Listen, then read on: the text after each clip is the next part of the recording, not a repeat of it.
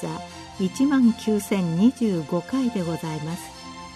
全国の医師の皆様毎週火曜日のこの時間は日本医師会の企画で医学講座をお送りしています。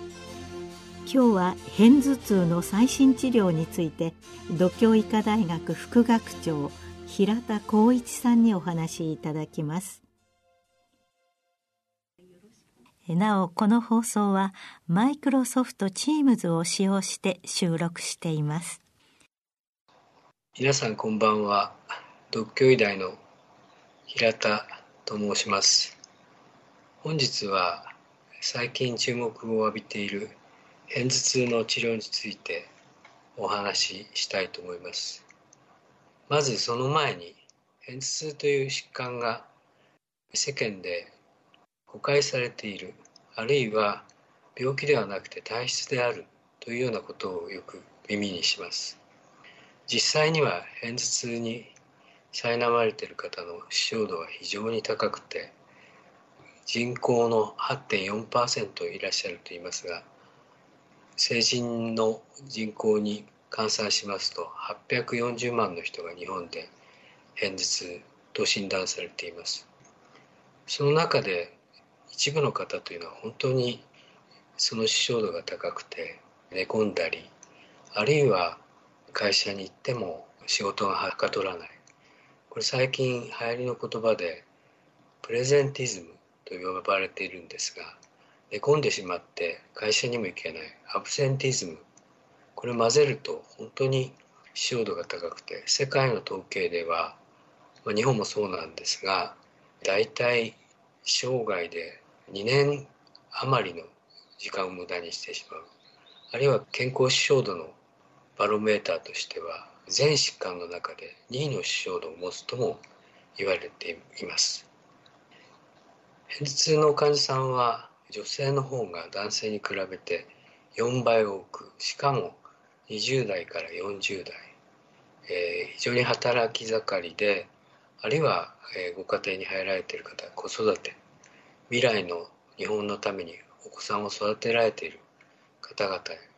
を苛む疾患として、その死傷度が高いっていうこと先ほど申し上げましたけど非常に問題となっているわけです。片頭痛はご存知の通り頭の片側が痛い拍動性でズキズキするということになっていますが診断基準ではその持続が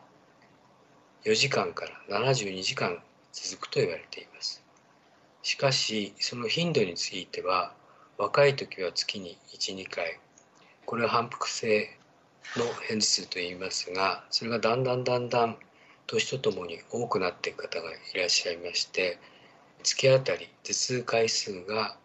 15回以上そのうち片頭痛発作が8回以上あるという慢性片頭痛というのも非常に増えてきている状況です。片頭痛の誘因としましては光や音あるいは匂いそれから気候の変動睡眠不足あるいは睡眠の過などがあると言われていますがそれによって発症した片頭痛は実は頭が痛いだけではなくて吐き気や嘔吐を催したりあるいはそのために寝込んでしまう。車で移動すると気持ち悪くて吐いてしまう。というような随伴症状というので患者さんも非常にお困りになられているわけです。片頭痛の病態整理として最近注目されてきているのが三叉神経血管節です。もともと血管節、神経節、それからセロトニン節というのが言われておりました。20年ほど前に発売されたトリプタンというお薬はセロトニン状態に働いて片頭痛を良くするお薬でした。しかし最近分かってきたのは三叉神経血管節の内容を踏まえてお話ししますと硬膜外にある動脈周囲の三叉神経これから痛みの伝達物質カルシトニンジーンリレイテッドペプタイド CGRP というものが出てそれが血管に作動して血管が拡張神経原性炎症というものを起こして肥満細胞からヒスタミンが出て、えその痛みを三叉神経が今度は巡行性に頭へ伝える巡行性伝導というものを起こします。で痛みの頭の中枢に行く前に嘔吐中枢なんかを刺激してそれで吐き気嘔吐が起きると考えられています。またあの肩こりっていうことも非常に大きな問題になっているんですがその問題というのは緊張型頭痛に肩こりが見られる。そういうことばっかり言われてるんですが実は片頭痛で先ほどお話した頻度が高い方照度の高い方っていうのは首がすごく痛いんですね。それはさっきお話した三叉神経が中枢に伝導する際にちょうど首のところで神経の乗り換えをするんですね。その乗り換えの部分がショートしてしまって首がすごく痛い。こちらは本当に緊張型頭痛の肩こりとは比べ物にならないほど痛いというようなことが言われています。今三叉神経血関節のお話をしましたが皆様よくご存知の通りに片頭痛には前兆というものがある方がいらっしゃいます。前兆のない片頭痛に比べてその頻度は実際には5分の1あるいは4分の1の方があると言われてるんですが前兆で一番有名なものが線気性暗転というものです。これは視野の一点に光がポツンと出てきてそれがどんどん時間とともに広がっていく。その中が暗転として例えば文字が見えなくなる。運転手さんだったら掲記板が見えなくなるということで、まあ、非常にある意味で恐怖を伴うものです。この前兆というのは一般的には30分続いてこの背景にはコーティカルスプレーディングデプレッション後頭葉の一番端っこから電位がどんどん下がっていくことに由来すると考えられています。この前兆も先ほどお話した三叉神経血関節の始まり匂いとか音とか言いましたけど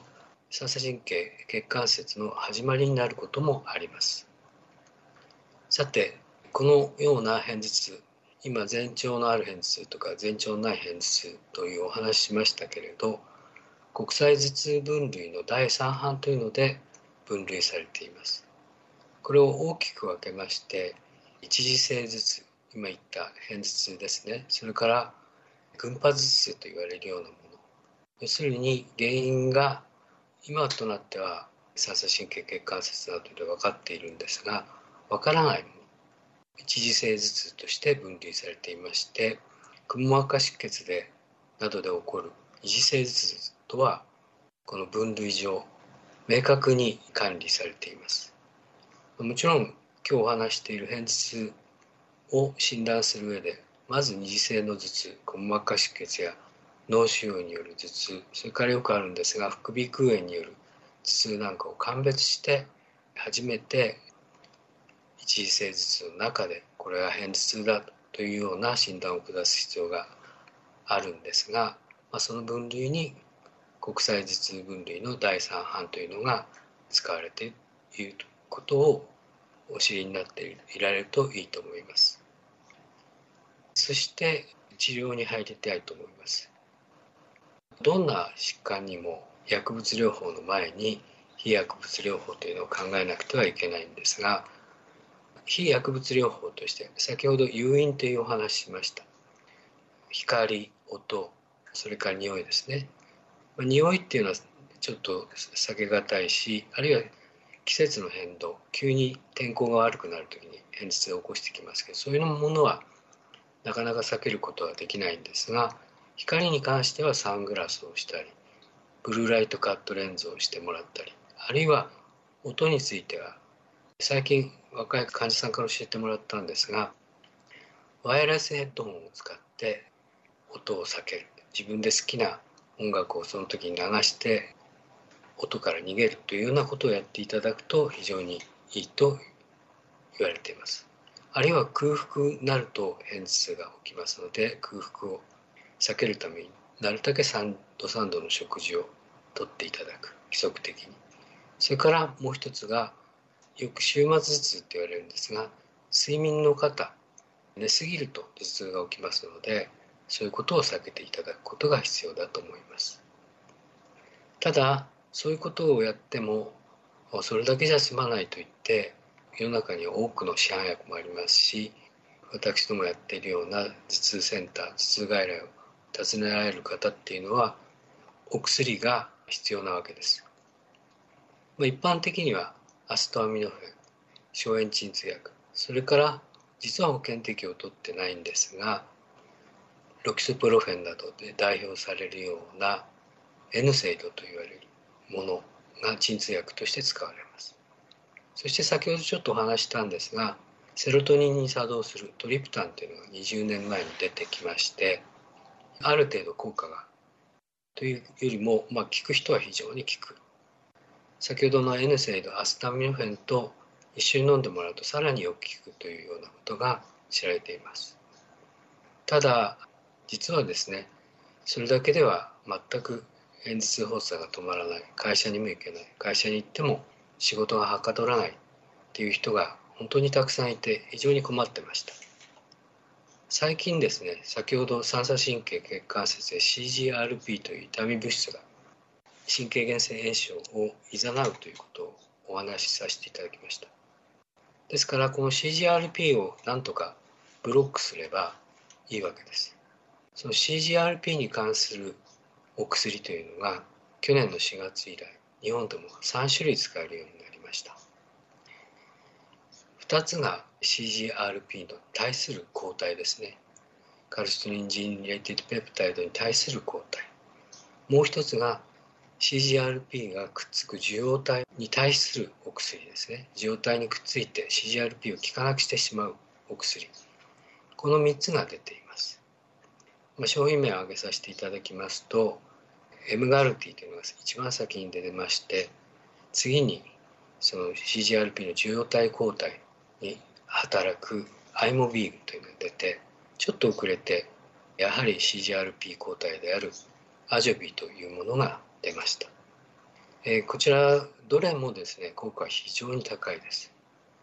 だいたい片頭痛が3ヶ月ぐらい使ってると5割なくなってしまう半分になってしまうという方が 50%75% すなわち4分の3なくなってしまうという人が25%そして全然なくなってしまうって人が10%と言われてますし私の実臨床の経験でもそんな感じです。もちろんノンレスポンダーといって全く効かない人10%弱いらっしゃいますので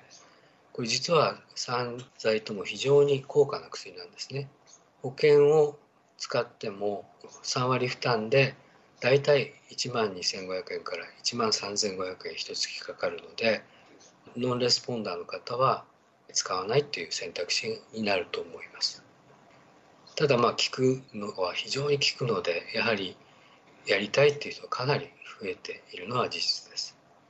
じゃあこの3社の実際上の違いはどうかって言いますと M ガルティっていうのはまあ一番先に出たんで非常に使用経験も多いんですが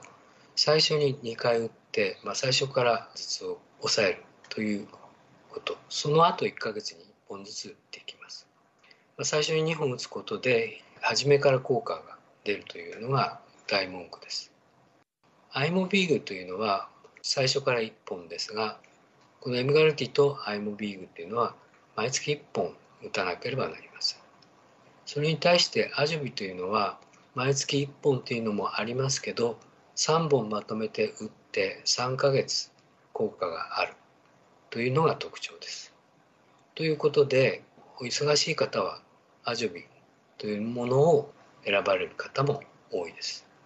これから先自己注射っていうものがおそらく出てくると思いますので3本ぐらいまとめてお家に持って帰って一月に自分で1回打つということになりますと3本打ちというのも位置づけが難しくなるかもしれません。気になる副作用ですが全てのこういうモノクローナル抗体製剤薬っていうのはアナフィラキシーショックコロナのワクチンほどではありませんけど本当に稀ですけどそういうものがある。それから一部便秘などもありますがほとんど大きな副作用は打ったところの痛みそれから腫れ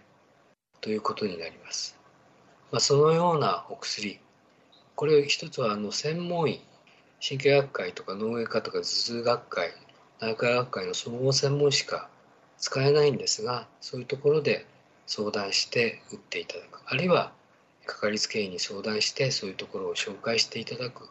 ということで頭痛に苛まれた方の世の中変わって見えるっていうような素晴らしいお薬ですので是非お試しになられるとよろしいかと思います。以上拙いお話でしたが私のお話を終了させていただきます。ご清聴ありがとうございました。今日は片頭痛の最新治療について独協医科大学副学長平田光一さんにお話しいただきました。なおこの放送はマイクロソフト Teams を使用して収録いたしました。